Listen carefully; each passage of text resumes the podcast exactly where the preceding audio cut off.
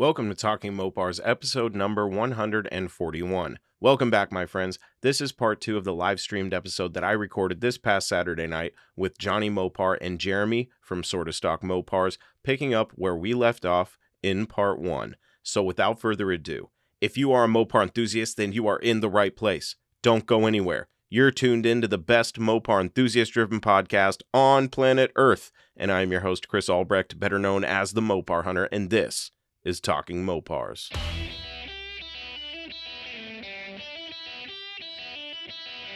You're listening to Talking Mopars with the Mopar Hunter, your direct connection to all things Mopar.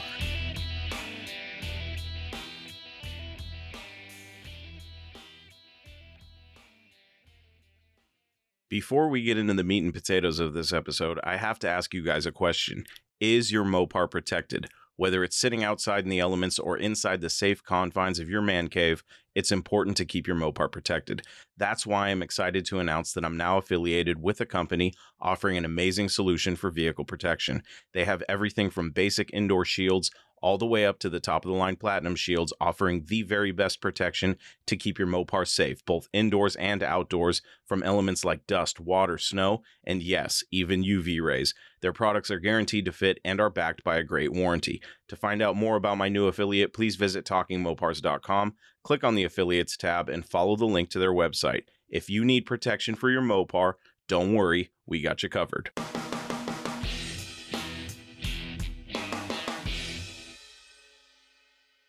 Me ask you guys this.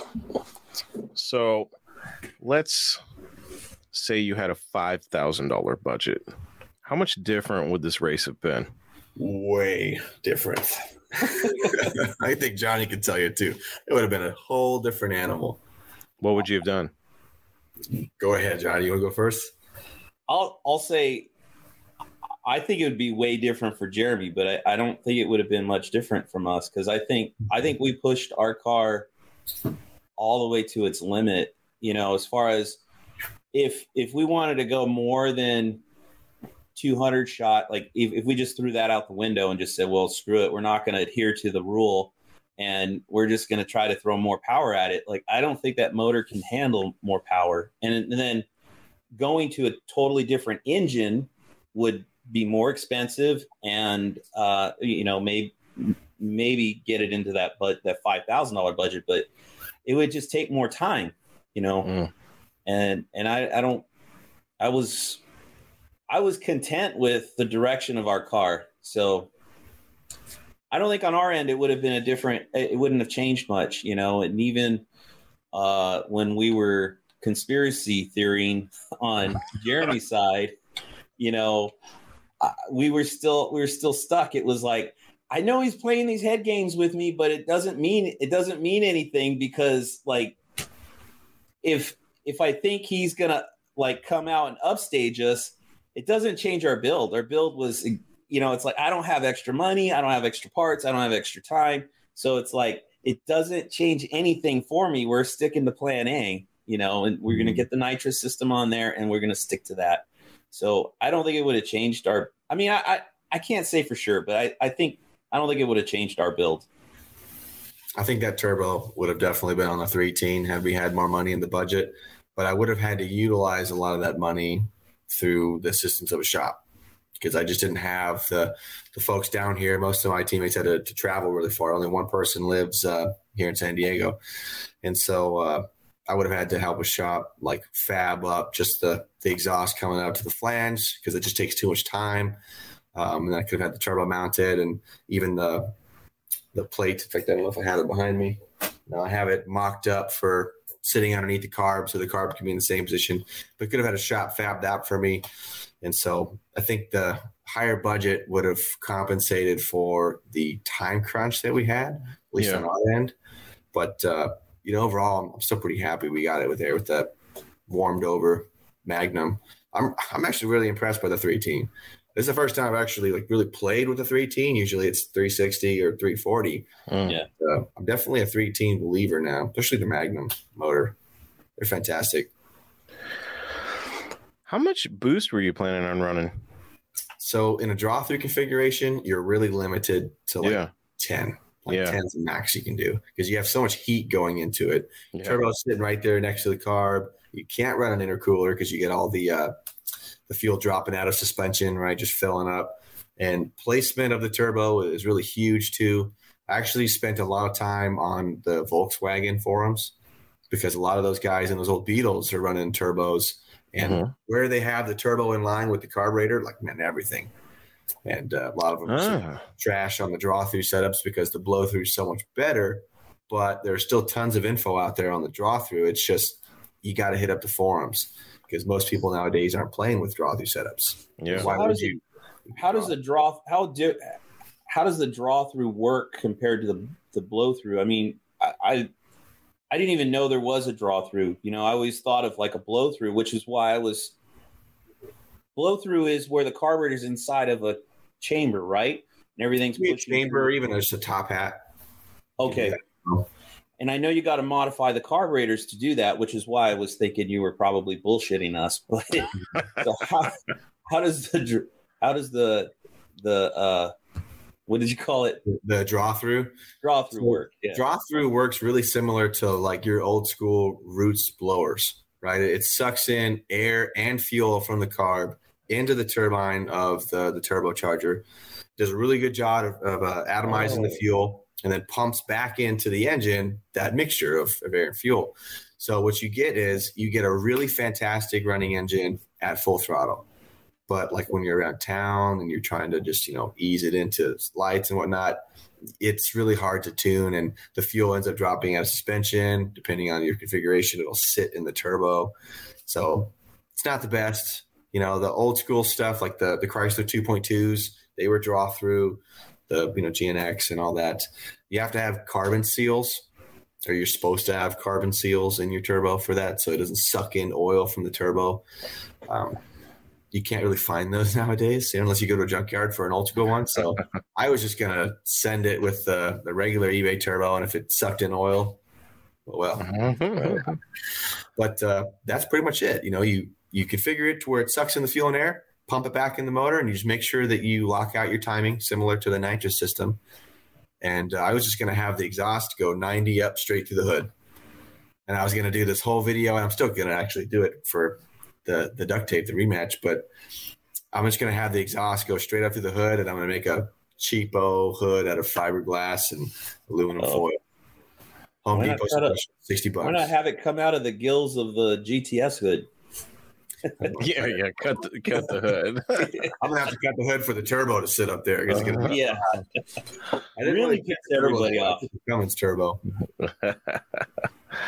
um, let me ask you guys this: When it, how do you guys line up your cars? And what I mean by that is, how do you prefer to stage? I've always been told that you want to, if you're a last yellow guy, you want to shallow stage it so that you can hammer it and not worry as much about red light versus Uh, for- deep stage. yeah. For me, I I, I can't. I want to say those guys had suggested uh, deep staging, or I, I don't remember, but Mhm. um, I I honestly don't give it. I, I don't try. Yeah. I just I just stage when the yellow light the the second yellow comes on. I just hit the Yeah. brakes and I stop. So I don't know if that's deep or not. They're those guys that creep to the first, the pre-stage, and then just creep until they just trigger the stage light. And then they know, okay, It's like shallow flickering. stage. Yeah. yeah. Uh, That's what I was doing. I was deep staging because I knew I was going to launch on the yellow. But that's kind of how I always stage it because I like to just keep it consistent. yeah. Um, Yeah. You know, I I'm not playing with power enough to where it's it's I think really super critical. Mm. I could have shallow staged it, but uh, my reaction time was pretty good, so I was pretty happy with it. For those Yeah. of you left, for those of you left in the chat that drag race, how do you guys stage your cars? Answer in the chat. I'm curious. I always I always leave on the yellow. The racing I've done is kind of like what we were doing that Friday night. It's it's street cars, street racer, or more more average people like driving Hmm. uh, street cars, not Mhm. full on race cars. Usually the full on race cars come out Saturday night. So when you're racing the guys on Friday night and it's the street guard cars, like most, I'd say 90% of those guys can't cut a good light to save their ass. I mean, they're Mhm. they're horrible out there. I've had guys I've left and I thought they broke and only to see them finally go, you know, and it's like god, there's like two buses between us, you know. I've never understood that. I've never understood why they sleep. Like, yeah, I don't know. I don't know what they're doing. I don't know how it happens, but it, I, I imagine a lot of people are waiting for the last green to come on. Like they just they leave when they see the green, and then they're just slow on top of that, you know. And by then you're three or four car lengths. You could be as much as three or four car lengths out, you know. And we're talking street cars, so on the slow side. So that's it's a lot. you Well, and that's why they say to leave on the last yellow because the human reaction time is so slow that it Right. should give you just enough, you know. Interesting. Yeah, I, I've always been curious about, you know, people's philosophies on lining up and staging their cars. yeah. Um, so let me ask you this: with the three thousand dollar budget, if you guys could go back, what would you change the next time around? If you could redo it all, I'll let Jeremy go. I'd probably do more time to be honest, because as uh, as fun as it was, now looking back on it,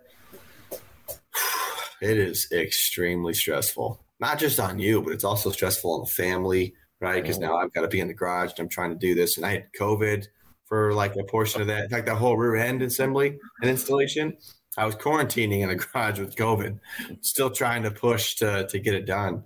Um, it would have been a lot more enjoyable, I think, had we had probably double the time limit, maybe six months. Yeah, I I would agree with that. I think I think we had less of a well, I mean if Jeremy put all the turbo stuff on, on his car, I think we would have had an easier job than him. You know, cuz we we got pretty much everything done that we needed to get done. We had to push really hard for it. It was stressful on the family as well. But then we had no test time. Like we it would have been nice to test the car and have all these problems. Like I said, that the two weeks prior we were shooting for that date, but there mm-hmm. was just so many loose ends on the car. I didn't have it. I couldn't. I couldn't take it to the track. It wasn't ready. And Yeah. once once you miss that Friday, it's like, well, the next race day is the day we race. So it was it was done. I couldn't race the Friday after, but mm-hmm. I, it would have been nice just to have more breathing room, more time. It wouldn't have changed our build, but it would have been nice to just freaking bring it down a few notches, you know? I wanted to have like two videos out a week. That was kind of my goal to match your timeline and your build. Um, but I was really only able to get one video out like every seven to 10 days was like the max I could do. Cause, you know, aside from building the car, remember, we're both recording this on our channels. So, Yeah. I mean, the camshaft video, you know, I really wanted to do a good video for those guys, and I probably had 12 hours into editing. You know, I'm building all this on iMovie on my phone, and that that's really how much time I had to put into that video to get it to to work Yeah. right. It's so much footage doing the full tour. I was probably there for like four hours. So, you know, it, it's stuff like that that also eats up. And I think a lot of people that are looking at the competition and the rules are probably like, oh, I could have done that in three months. It's like, well, try filming it and recording it Yeah. Too. it's a different, a different animal when you add content in it. You know, if Yeah. you could just c- concentrate on the build, you know, yeah.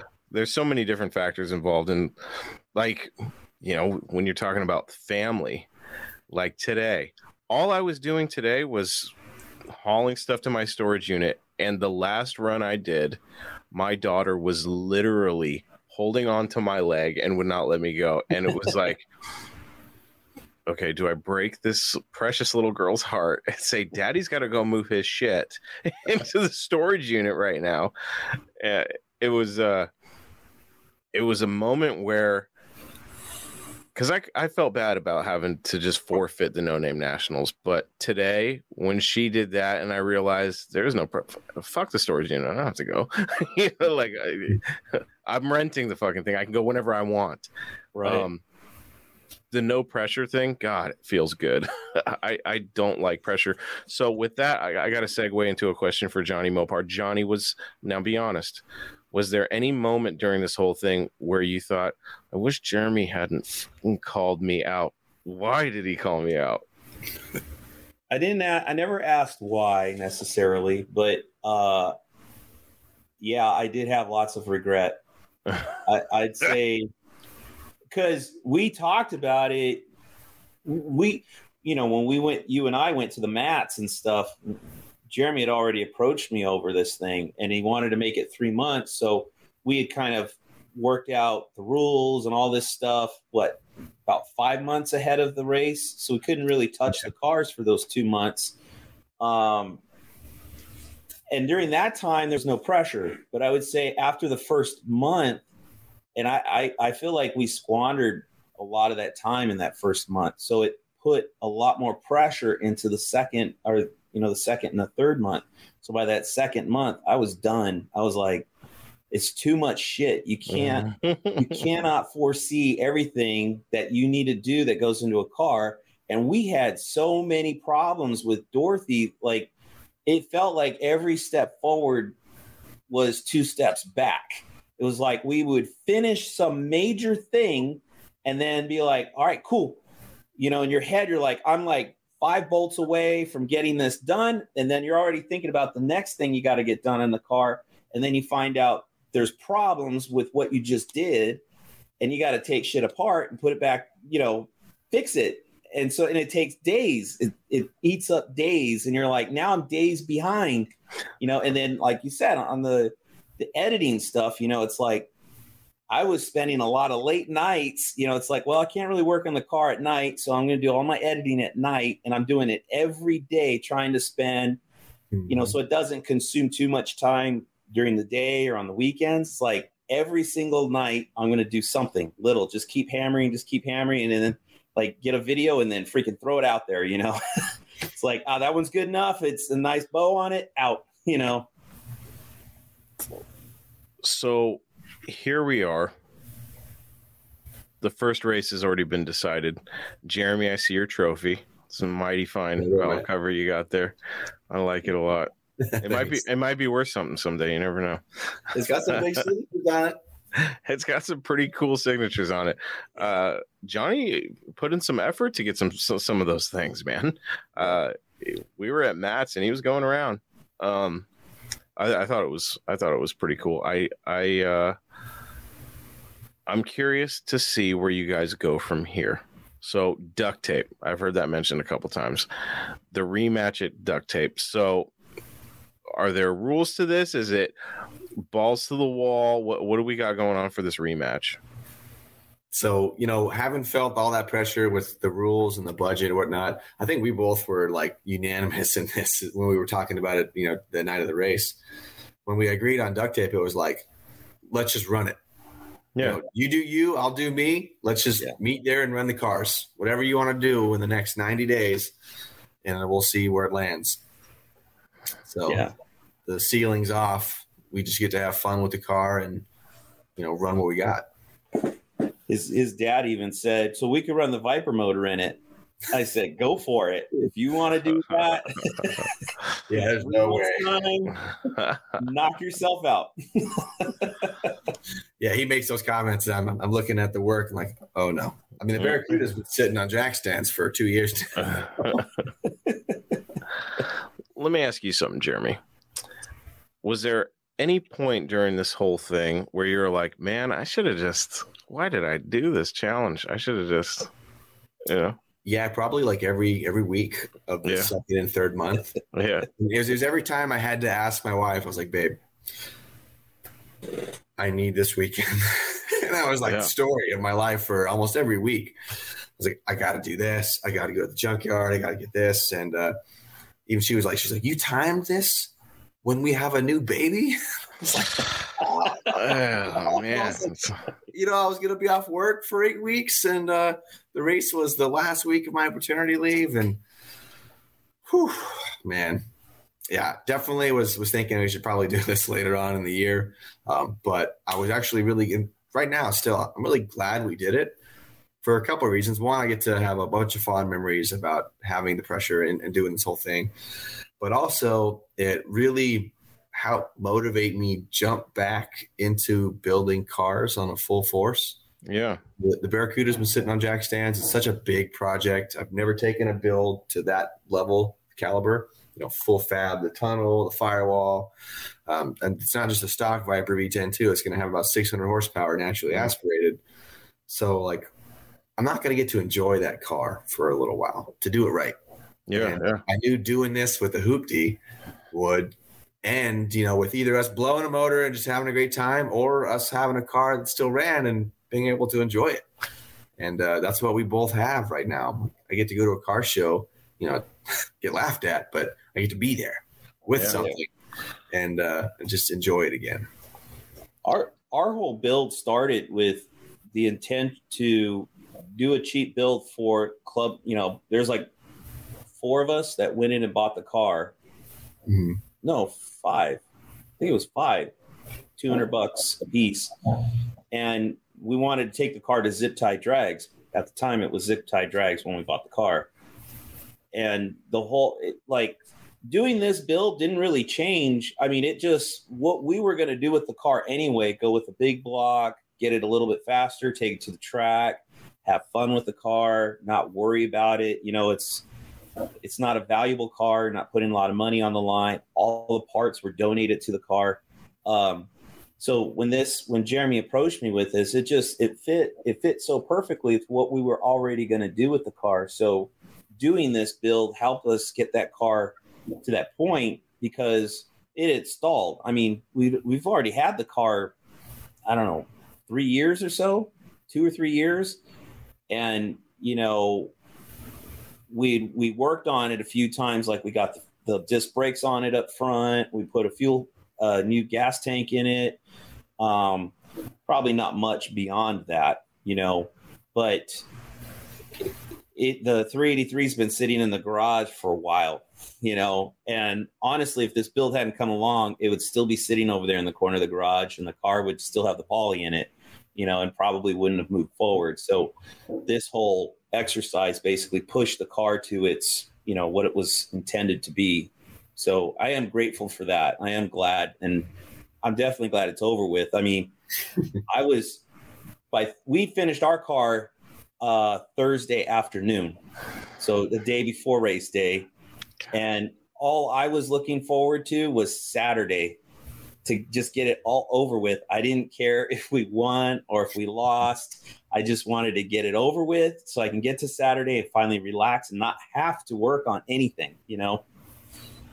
Yeah. What's what's funny about this whole thing from the outside looking in and not being a participant or a competitor is I was thinking about it and you hear this argument when it comes to reality television how it's all staged and all the mishaps and shit are staged.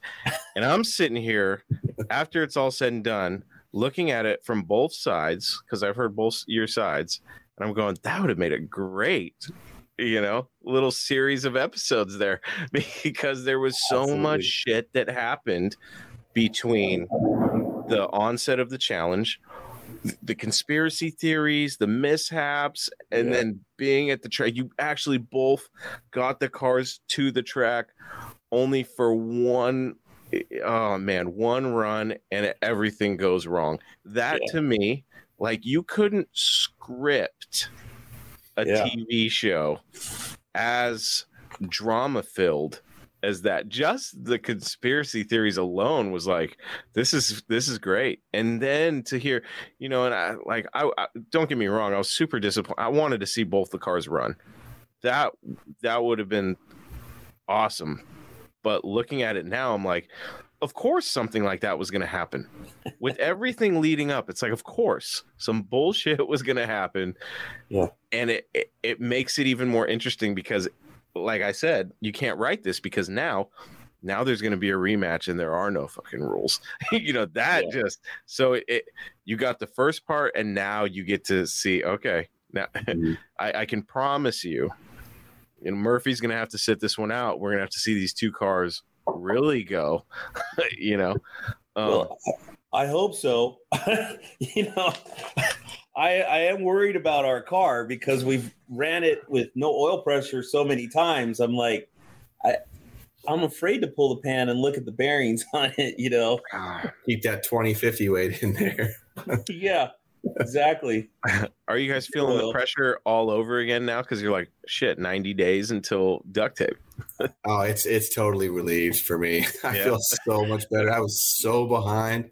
You know, like I just have fine tuning now, and so I've got you know two and a half months to just really iron it out and, and get it fast. Yeah. I Feel really good about it. Plus, I get to spend a lot more time with the family and and do all that. And you know, I, I think it was like two two weeks ago, Chris, you had uh, aired that, that live and threw it on the podcast, and you were talking a lot about your decisions for pulling out of the no name nationals. Mhm. And I was listening to that at work, and like every statement you were making, like back to back, I was like, "Yeah, I felt that." I was like, "Oh yeah, that's what happened. That's exactly what happened." You made a comment about uh, how like you know your daughter wanted to to play. You were you were Yeah. afraid that you didn't have to tell her like, "I got to go work on this rusty piece of shit." Like, Yeah. sorry, Yeah. little one.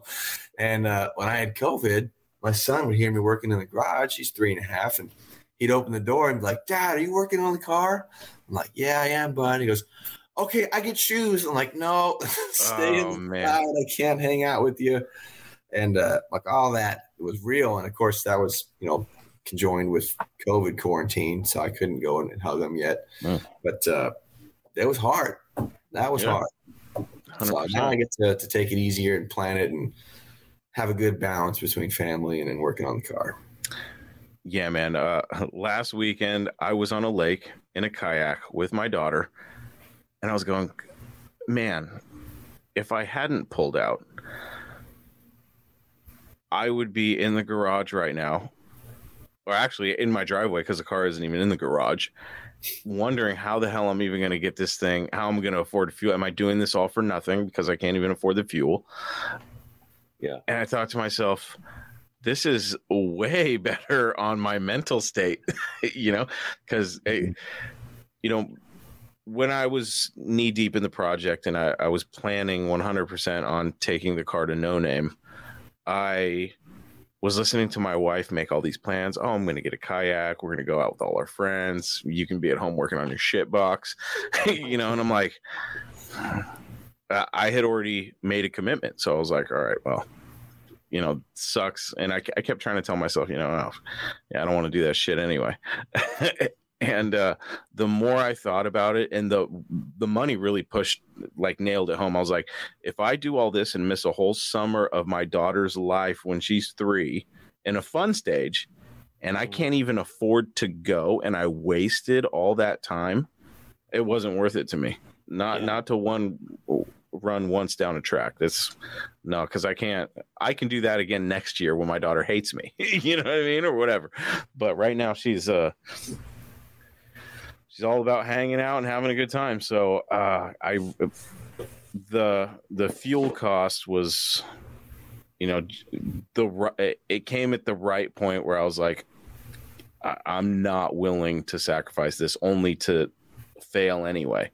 not saying that I would have 100%, but looking at the numbers now, I'm still, you know, there's no way I would have been able to make it work financially. Even and I had planned on selling a bunch of stuff that I had, and even then I was like, man, I still would have been penny pinching, and then when I got back, I'd have nothing. you know what I mean? I would have dumped all that cash. And it's a great event, and I encourage anybody to go. But for me and my situation, there's guys out there with grown kids or older kids that don't give a shit about hanging out with dad. I'm not at that point right now. And uh, uh, unfortunately for me, I, I had to make the decision and zero regrets because I feel my anxiety level is not there anymore. But like I asked you guys, you know, the question of did you ever just say, man, I wish I had never, you know, accepted the challenge or even made the challenge? I thought to myself, why did I ever accept a challenge when I didn't even have a car? I should have just laughed at Dustin and said, Are you out of your fucking mind, dude? Yeah. Pick somebody else, bro. What are you thinking?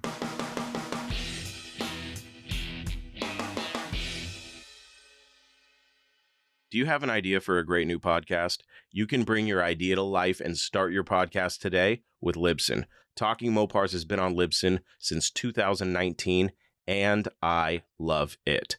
Libsyn has everything you need to plan, launch, and grow your own podcast. Libsyn provides some of the best resources created by expert podcasters who will show you everything you need to know, like what equipment you should use, how to record great audio, how to get your show on Apple Podcasts and other popular platforms, and much more. Plus, as a friend of Talking Mopars, when you sign up with Libsyn, you get your first month of podcast hosting for free. There has never been a better time than right now for you to start podcasting.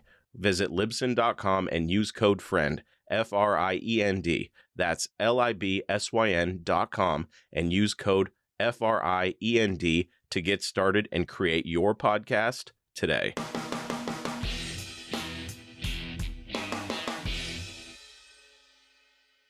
Well, I think initially, because like when Jeremy pitched it to me, it was like it's just sounds awesome, and then you know for Yeah. Somebody doing a YouTube channel, it's like this sounds like great content. 100%. You know, so it, it it's all rainbows and unicorns up front, you know, and then you start getting into the thick of it, and I think we talked about this a little bit last night on Ruben's channel, but like. uh you know, you do some when you do a major thing like when we dropped the 383 and and this the big block 727 into the car, it was like we got 80% of the car done. You know, and it felt good. It felt like we made a major accomplishment, but that wasn't jack shit as far as all the work and effort and time and problems that went into the car and expense. You know, um, you it's it's hard it's hard i mean I, when i was say 18 years old it's like i could come home from work every day you know no no wife no kids and crawl under a car and pull a motor out drop a motor in and you know what i mean it's no big deal but being an older guy with wife kids work it's like uh it's it's hard to judge how much time that car is going to take and how much effort and all the problems Yes. you're going to run into you know Mm-hmm. and when we when we raced friday i mean that basically marked those guys going to no name nationals that's your three month mark. And it's jeremy and i have perspective. It's like we know what it takes to to cram a car into three months. So it's like you better you better have your car pretty far along at this point because the clock is ticking and it's going to go quicker than you realize you know? Yeah, Yeah, and that clock does not slow down because you've got shit going on. you know, I mean? uh, it, Looking at the comments, looks like Bad Tree uh, Productions was asking about, uh, you know, from all three of us, what uh, project car do we think was our greatest achievement in getting back on the road? I mean, I've I built some cars and I've I've had a lot of time and you know a little lot more money to do so, but I think this challenge was definitely my my greatest achievement with a car. You know, I, I pulled it out of a junkyard, raced it down a quarter mile, got a decent time, even in its condition. And there's a couple things I didn't even talk about. Like I only had one nut on the accelerator pedal. So my gas pedal was like creeping underneath my brake pedal. I was having to two foot it to separate it. I was panicking about that. And then uh, the you know the morning of, I even called Johnny. I was like, "Hey, uh, why would my brake fluid be leaking in the cab? like, what's going on here?" The master cylinder didn't have an O-ring, so like, you know, all those those things that are super small that, that take all that time. You know, you got to make sure you have all that done or way in advance. So like if you're planning this this big thing and you want to get this part because it's a little bit faster, like take all that into consideration, but get the car running and driving first and then work on some of the speed stuff too. I would. Uh, I can confidently say that I failed at every single project with the exception of one, and it's partial. And that's the blue truck because I bought that truck in non running condition after it had been sitting for three years. All the valves for the air ride were stuck. And I told the guy when I got there, because it was like, I looked at the truck and I was like, this thing, there's no way we're going to get this thing going today. He told me it had been sitting for three years. Uh, the battery had just been disconnected. And uh, so I said, "All right, dude." I had offered him. He wanted four grand. I had offered him two, because you know that's how Yeah. I do. and uh, I It's the Mike Coffee way. yeah, the, the the messed up part was when I got there and I saw the condition the truck was in. I was like, shit. Um, I said, I'll, I'll give you two grand for it, but I have to be able to drive it out of here because I'm not towing it. So I mean, I, I it would have been it would have made a fun video. I mean, it was simple shit, but uh, the accomplishment of making the guy an offer, going up there and going, okay, I got to get this thing out of here today. There is no tow because I two grand was all the money that I had made on Tin Grill t-shirts in like a four month span, and I had to buy a Tin Grill because I was making Tin Grill t-shirts before I even had one.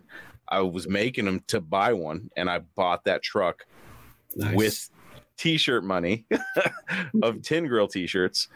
And then uh you know i i I- what exactly did it need? I know that when we fired it up oh i put a new ballast resistor on it. There was a couple loose wires and when i fired it up it was spraying fuel everywhere. So i was like okay dry rotted fuel hose. So got a new fuel hose. It was pretty simple shit. Oh and i did i did end up going to get a battery because the battery was completely fried. But uh I was just happy because my wife was with me. And the look on her face when she saw that thing and knowing that I had dragged her out to the country and that I was going to drive this thing 30 miles home. uh, when I got to my driveway, I was like, I breathed a sigh of relief because on the way, leaving the guy's driveway, um, I saw him like doing some sort of motions with his hands as I was pulling out of the driveway. I was like, what the hell's going on here? And uh as soon as I it was a pretty steep driveway and it like immediately popped up onto the road. And as soon as the ass end popped up on the road, I heard bam and I was like, shit. And then I realized, oh shit, the ass end still is down a little bit. And what had happened was it, the passenger side rear shock mount or shock busted off. So it was just hang- free floating. And so I had already broke it before I even left the guy's property. And then driving this thing home, steering in that old tin grill was like, I mean, I've driven some rickety ass semis in my life. I've driven garbage trucks. I would drive a, the worst garbage truck on earth before I ever would feel safe driving that thing because it was all over the road.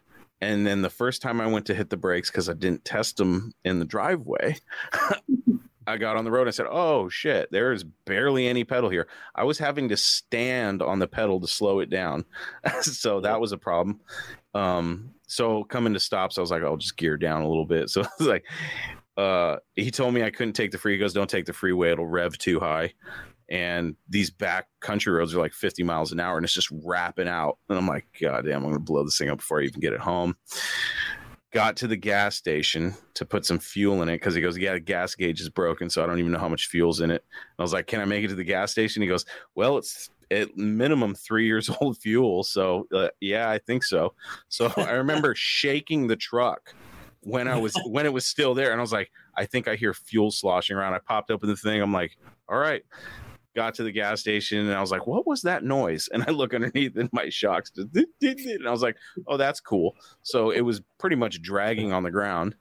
Um, I had a sticking valve because, of course, I got this truck on air ride, so I'm playing with the switches on the way home, and I get it stuck multiple times in different positions. And I was like, "Shit," because it had this these really bad sticking valves. Because this was like back in the airbagit.com days where you go buy a, just a universal kit and it's all shit, you know. Uh, but I, I made it home and I was just happy to finally have a tin grill and I had big plans for that thing. Um, but immediately I started having wiring problems with it and I ended up selling it midway through a rewire. And I, I feel bad now because I didn't give myself enough credit because I did the I did half of it. So I did everything from the dash forward and I sold it before I had completed the rest of it. So I'm not Uh, when it comes to electrical shit, I'm not the guy. like I'm barely the guy when it comes to anything mechanical. Electrical that and to take something on like that when I'm not an electrical guy, even though I had the wiring diagram color coded and it couldn't be an easier wiring kit, like I was just I was struggling and when I sold it I was like, man, I feel bad for that guy to be honest cuz I was like, fuck if he knew how much I suck at wiring, he would just lose his mind. And as it turned out, he re- he wired the truck from the cab back, and he said it was just I, I had one bad crimp. Everything else worked. It fired right up. All the lights worked. I was like, shit, because I I sold it going, God, I don't even want to know what I fucked up on that thing. Yeah. And apparently, I did it right. I just had one bad crimp. So, I mean, not an epic project vehicle story because I didn't get it to the point where I want. And that's what happens with me in projects. And that's why I refuse to sell, uh, even though I entertain it every once in a while after talking to coffee. I will never sell the van, my Mr. Norm tribute truck, or this Roadrunner now until I have them on the road and safely running and driving because I want to be able to finally fucking get one done so I can at least have that accomplishment under my belt because I I just I I either lose interest or just get so overwhelmed the easiest solution for me is just to sell it. Like all my big block shit sorry johnny sold it today. It's all gone. Um, it was the last shit of the dart i had left and coffee influenced me on this when i was talking about the roadrunner because he said uh, just get a just get a 440 dude. They're cheap. And i thought yeah. And i've had this 400 block for the 451 stroker for five years. It was funny because I had a guy reach out to me that was interested in everything because everybody wanted to, because I was trying to see what I could get for it, see if I could at least break even. And uh, a- as it turns out, I get a memory on Facebook that is me loading uh, the block into the truck to take to my buddy's machine shop. Was five years ago, and it just dawned on me because I was really expecting somebody to reach out to me, maybe offer me less, and me just not take it and go, all right, I'm just going to keep it. I was waiting for an excuse to just keep it, um, especially with getting the storage unit. Now I got a place to put all the shit. And uh, that popped up. This guy reached out, said he wanted everything. And uh, I was like, all right, this is destiny. I'm just to get rid of it and start over again. The dart's gone. That was supposed to be for the dart. So I'm starting fresh and it's nice to have some cash in my pocket. And I had planned to sell this stuff to get to no name and I still won't have enough money. and I'm like, God, I. I, let me put it this way. If I made it to no name, I would have been, um, Brian from Dust Devil Garage would have been buying me lunch and shit. I wouldn't have had any money to eat. I'd have been like, "Hey, Wilburn, uh, any scraps laying around? Can I work in the kitchen for a couple hours, have a hot dog or something?" Um, it would have been it would have been bad, but that's uh, I guess in a really long roundabout, dragged on story. That's the most success I've ever had with any of my projects. Um, a couple non Mopars that I've had that I've got running again, but nothing worth talking about. Um, Johnny, I know you got something good. What do you got? Yeah, I mean, it, it's it's sort of Listen to him. Yeah, I do. Way better than yours. All right, Right? us, no, um, it's kind of on different levels. Uh, like I think I think Dorothy is like a huge success, and from the standpoint of like building a really cheap car, huge bang for buck. Um, like those burnouts that we did in the car are just freaking epic. You know what I mean? Uh, Honestly, I don't think I've ever done a burnout like that in any car. That that's probably the most badass burnout I've ever done in my life. So, um, and and it's crazy because like everybody loves that car, dude. I get comments on that car all the time. People love the build of the car. It's sort of taking on its own character, you know, and its own persona. Um, so from that standpoint, that's a huge success. I mean, my Coronet, my 68 Coronet, which has been pretty dormant over the last few years, it's my only car that's like painted and running. And even right now, it, it needs some love. I can't drive it. It's got a water leak, you know. I need to just take, I need a break and I need time to go in there and like fix all, all the little things that it needs to get it back, you know, to where it's I can daily drive it. Um, that's my beauty car, and then car I don't have anymore, which was it's. I, I mean, I'm in a char. I'm a Charger guy. I love Chargers. They're my favorite cars. But this '69 Roadrunner, the blue one that I had, is probably bar none my favorite overall car. It was ratty. Was a beater, but mechanically, I went through that car top to bottom, and it was so solid and so reliable. It made good power. You know, it wasn't crazy power. It's probably it's probably only making about 400 horse, a little less, and just tons of fun. I mean, just tons, tons of fun. I didn't worry about the car. I can leave it anywhere in a parking lot, and I can throw it sideways around a corner and not worry about it. So, I guess I cheated by having three instead of one, but but they're all kind of different, you know. I always forget. Like, I it was somewhat recently when Johnny mentioned the cornet. I was like, "You got the cornet still?" I for some reason I had thought it went down the river a long time ago, uh, and I'm like, "Shit, you got all." I was like, "How come we never see cornet stuff, dude?" like, yeah. Do you have any YouTube videos of that car? Oh, it's funny because I when I started my first videos on YouTube are from like 14 years ago, and they're of that car. 14, 15 years ago or so. My so it was like and it was I wasn't trying to start a channel or anything back then. It was just I took some video of it and I posted it on YouTube so I can send the link to friends like, hey, check out my car on the track, you know. Mhm. So, uh, but no, I don't have anything too recent. Um, I think a couple of years ago I took it to a car show, but other than that, no. I, I've been so distracted. I mean, all Yeah. this this YouTube stuff and Jeremy's stupid challenge. I mean, it's taking all my time. Um, I just I was thinking about this as you were talking, Johnny. For those of you that have watched um or listened to this show with the early episodes that I had Johnny Mopar on, he talked about his circle of Mopars and it how the rings and how the ones in the center they're not going anywhere, but the ones on the outside rings. See ya. no problems, no no regrets getting rid of them. How many do you have on the outer ring where if you had to sell something or some things this week, how many do you got out there? Because I've got a fun challenge idea. I think you'll I think you'll like it. It's just a fantasy, but I think it's funny.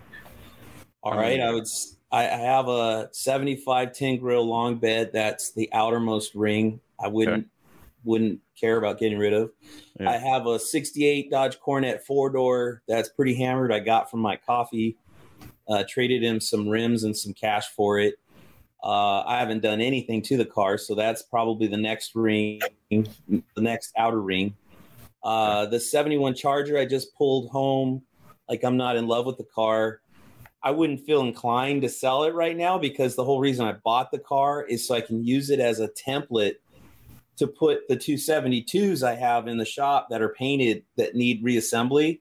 I can go to the 71 and go like, okay, here's where the screws hold this in, and this is how it's, you know, like the window regulators go in, the glass goes in, the you know, all that kind of stuff. Mostly interior stuff because both of the 72s are gutted. And it's like it's one of the the uh it's one of the things I need to overcome in working on the car is I'm not looking forward to trying to figure all this shit out. But with the 71 there, I could just go walk over to the car, pull a door panel, and go, oh, okay, that's how it goes. Okay, and then go back, put it back together, you know?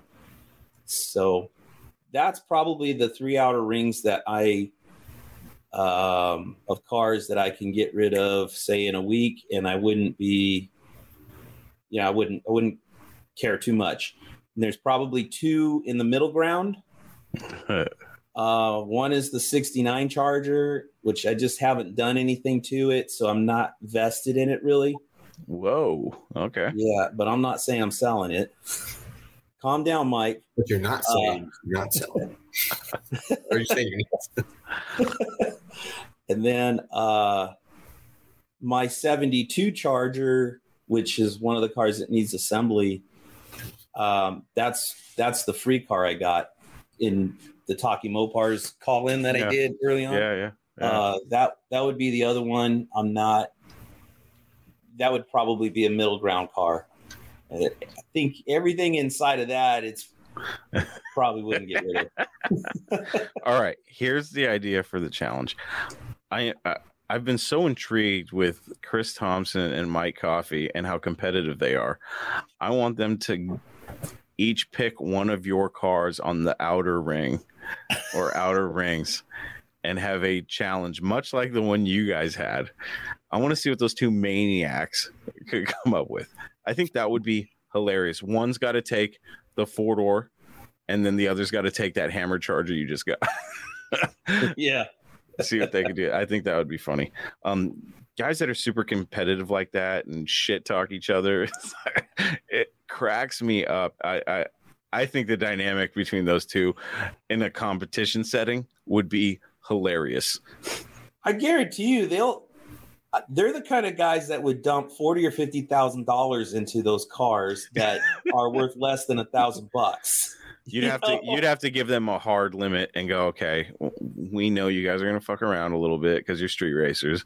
Yeah, We'll give you a ten thousand dollar budget. call it fifteen, or a five thousand and call it ten. yeah. I, I would just be curious to see what they would come up with, and what kind of what kind of corners they'd cut, and what kind of shit they got up their sleeve. You know, Yeah. um, You know, Yeah. taking it to, to ground one, like when you're picking the car, the whole thought process that was, you know, going on in my head when we first started this, before we had agreed that we were going to use the cars we already had, was I was really excited to find some trashy Plymouth Arrow, something that weighed 2,000 pounds in the junkyard, rip out whatever garbage was under the hood and just stuff a small block. Like that Oh, was yeah. in my head. I wanted to do just because I felt a lot of fun Yeah. if you do a challenge like this, to speaking to everyone that's listening, and you want to do something like that, you can't do it in three months.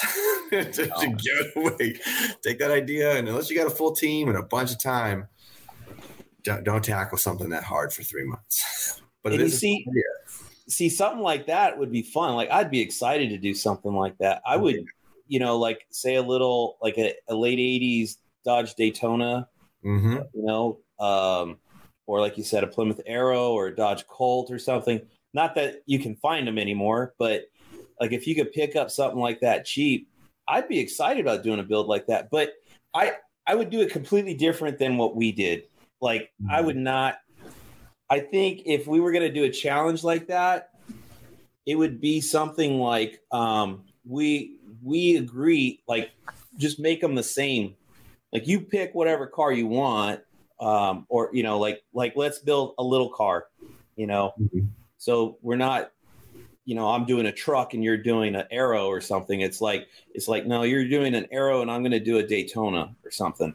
And we're going to both run you know 360s so it's Mhm. kind of like the same you know we're both going to run 727s we're both going to run eight and three quarters you know so it's like there's a lot of freedom to build the eight and three quarter how you want whatever gear ratio you want but but you know and not limit it to a dollar amount but Mhm. by limiting it to an eight and three quarter it kind of stops us from going you know like oh, okay well i'm going to go throw a dana in this thing or you know if you get crazy with the motor like oh well i'm going to build a stroker like no we're going to build you know stock stroke 360s like that kind of thing like lim- put some limitations on it but have a lot of lateral movement and creativity of however you want to build the car Yeah. I like that idea. I like the idea of a challenge of long bed tin grills, small Yeah. block powered. yeah you pick whatever tin grill you want, but it's got to be a long bed. It's got to have 318. Yeah. Uh, something like that i think because because that when you start like when we started screwing with the expense number one the budget was freaking tight you know it, was, it was super tight but then you know I, I i don't know it fueled a lot of paranoia on my end you know going through this whole build and i'd much rather i would have much rather done something like uh like what we're talking about if if we're limited to the stock stroke 360 and then it's like i don't care what intake you run i don't care what headers you run i don't care valve like you have a lot of freedom to do camshafts. Like you could do whatever the hell you want and not really uh, get crazy. You, you know, your limitation on people spending too much money is you got to run, you know, within these parameters rather Yeah. than running making a dollar limit and then having somebody go because there's always people like Chris Thompson and Mike Coffee that are super competitive and they will throw I think they would throw everything in the kitchen sink at the bill to beat you, you know? Be a 408 dressed up like a junkyard 360. yeah, You made that comment, and I thought that'd be kind of fun, but no, no way. there has to be some sort of limitations and uh, and a, a level playing field. Like I said, Yeah. two long bed tin grills, two small blocks, and then a cap on you know cost. But then you're on that level level playing field. So then it really comes like to the point where you got to start pulling tricks out of your sleeve. You know, pulling tricks out of the hat yeah. to see what you can do. And it's you know. If, if you can get uh, the wiring issues worked out on a tin grill, then you, Yeah. you should have a good competition. Yeah. To answer Joe, I, I would probably say five grand. I was going to given- say five. Given the Yeah. inflation costs and just where the whole used car market and parts is, I think five grand right now would be perfect for it. To have a little flexibility, Yeah. to have a lot more fun Mhm. uh, with the speed stuff, but uh, it would still be a big challenge. Um, you know, and aside from like when we're talking about the, the little cars, right, the Daytonas and stuff, aside from the fun it would be to have a lot more of an even playing field and do it at a competition head to head. Imagine how funny it would be. You show up in a clapped out Omni, not even a GLHS or something, just a, a shit box that Yeah. everyone brushes off, and you got a you know a warmed over 360 in.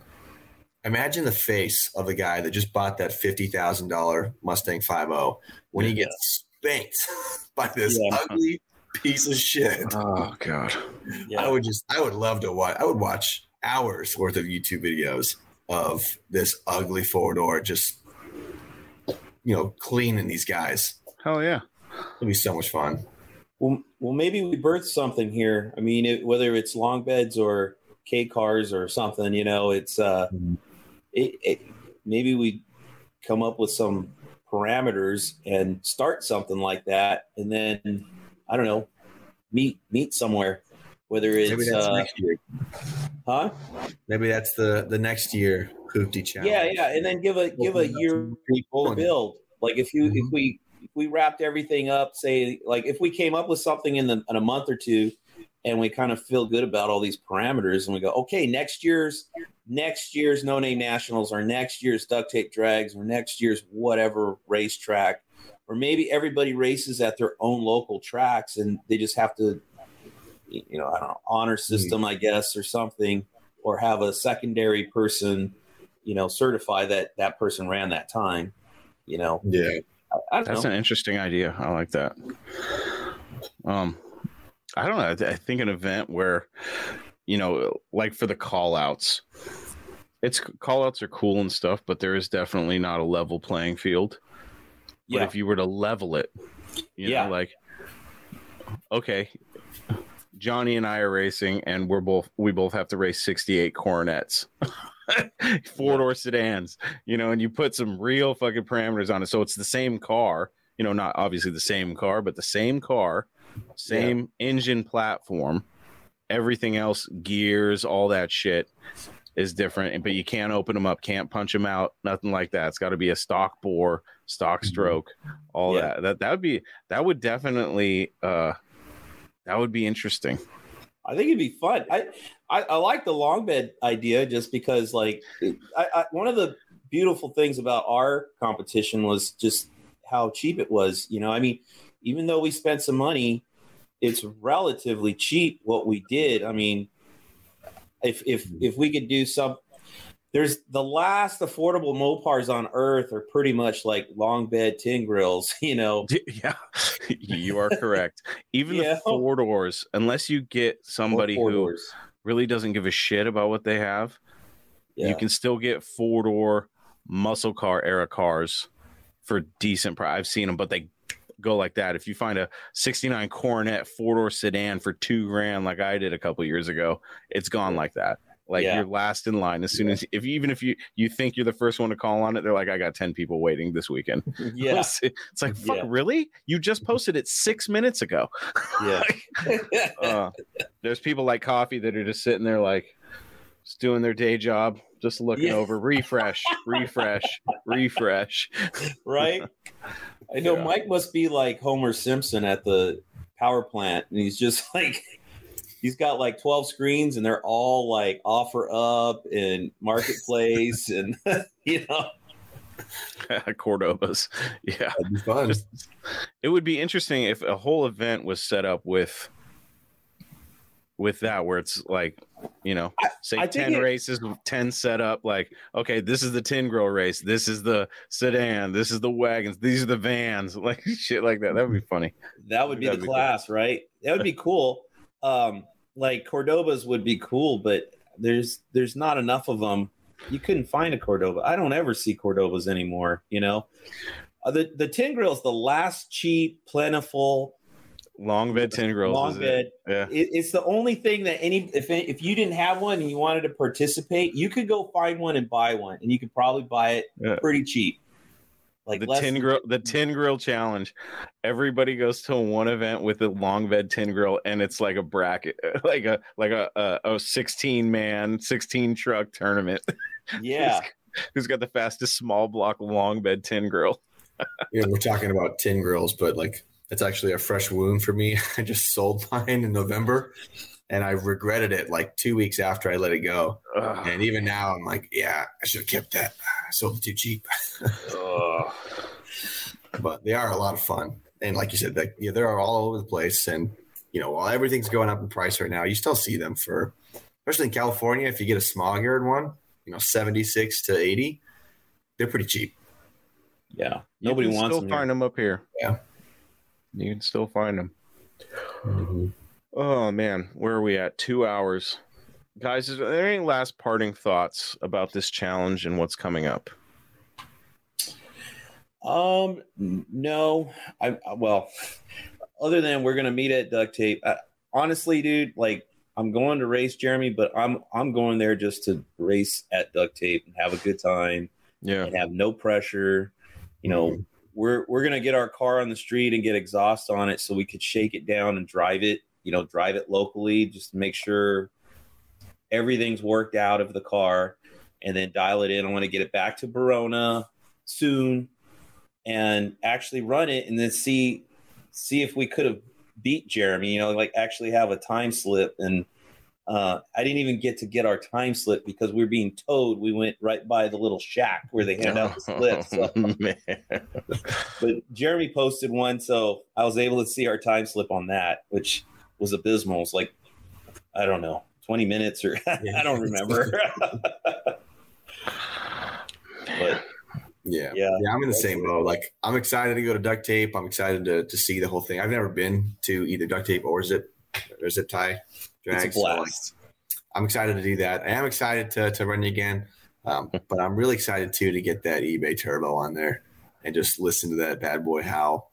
Yeah, So I'm, I'm looking forward to it. But yeah, as far as the stress level, like it's just chill. I'm having a good time.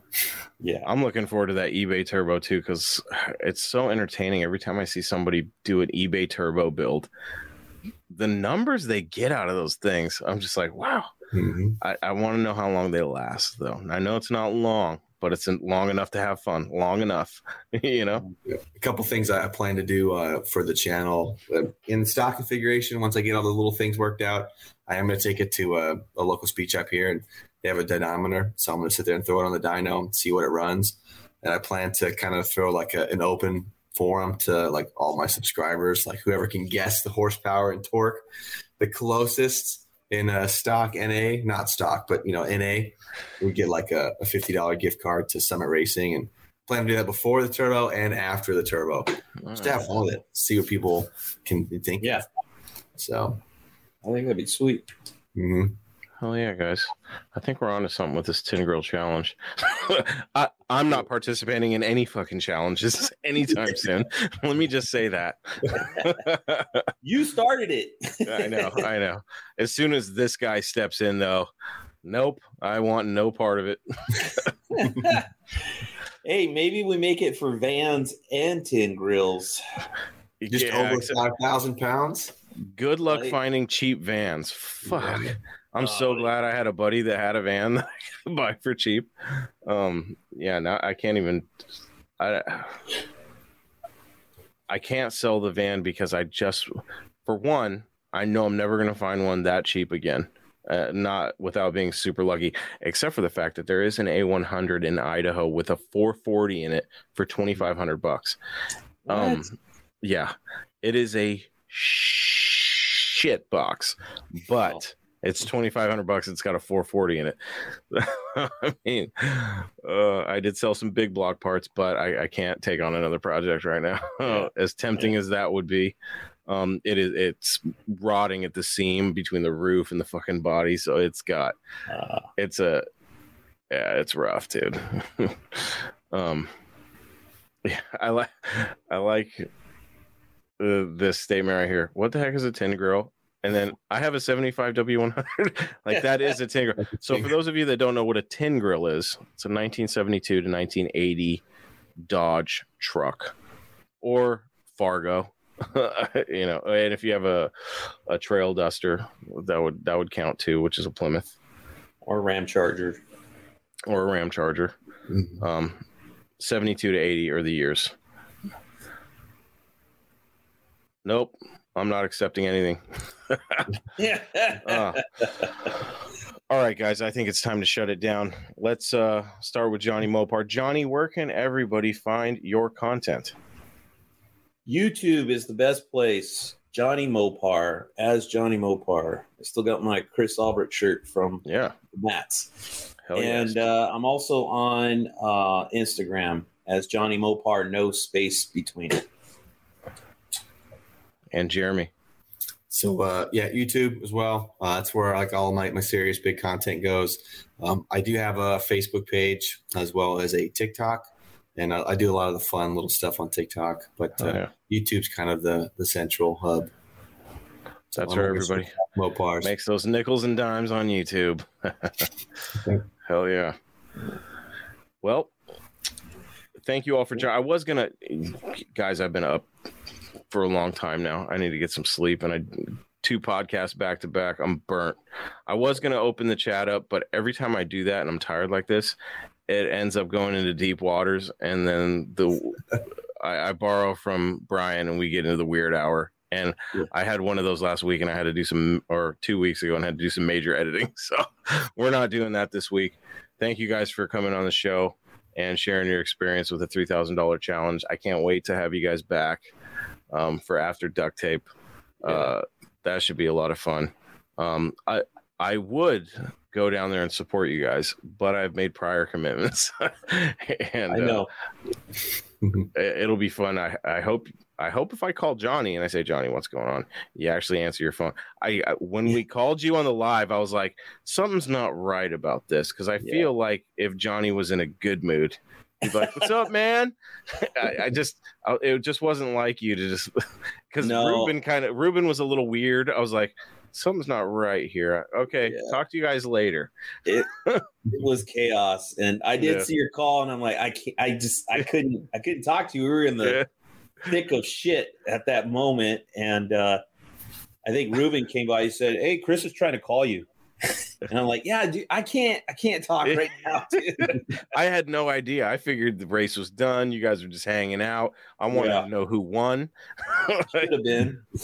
because I was telling people in the um, in the chat. I was like, I think Ruben went live at the track. Somebody go look right now and see who won the race. And nobody would respond. I was like, what's going on here? So that's when I was like, I'm going to call him live. Call him live on the show, and nobody's answering. And then Ruben answered, and he was a little bit weird. I was like, huh. I was like, that just didn't, that seemed a little awkward. Yeah. like, it's like, yeah. Anyways, we won't go down that road. Um, thank you all for watching. Remember, no Mopar left behind. My name is Chris Albrecht, and this was Talking Mopars live. We'll see you guys on the next one.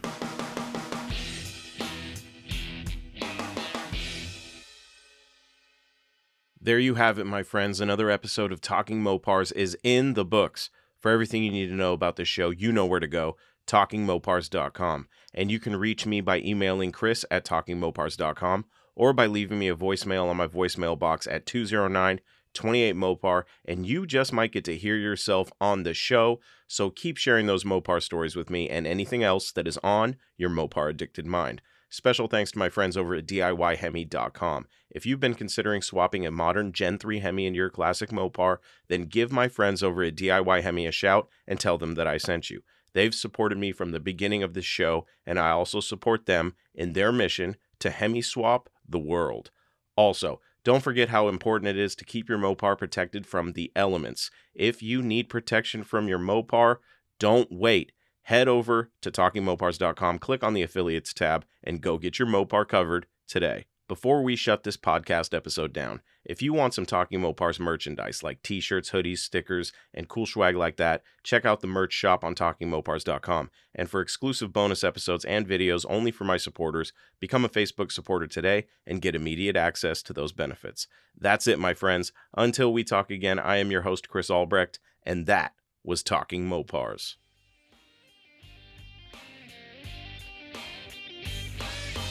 Thank you for listening to Talking Mopars, your direct connection to all things Mopar. Until next time, remember, no Mopar left behind.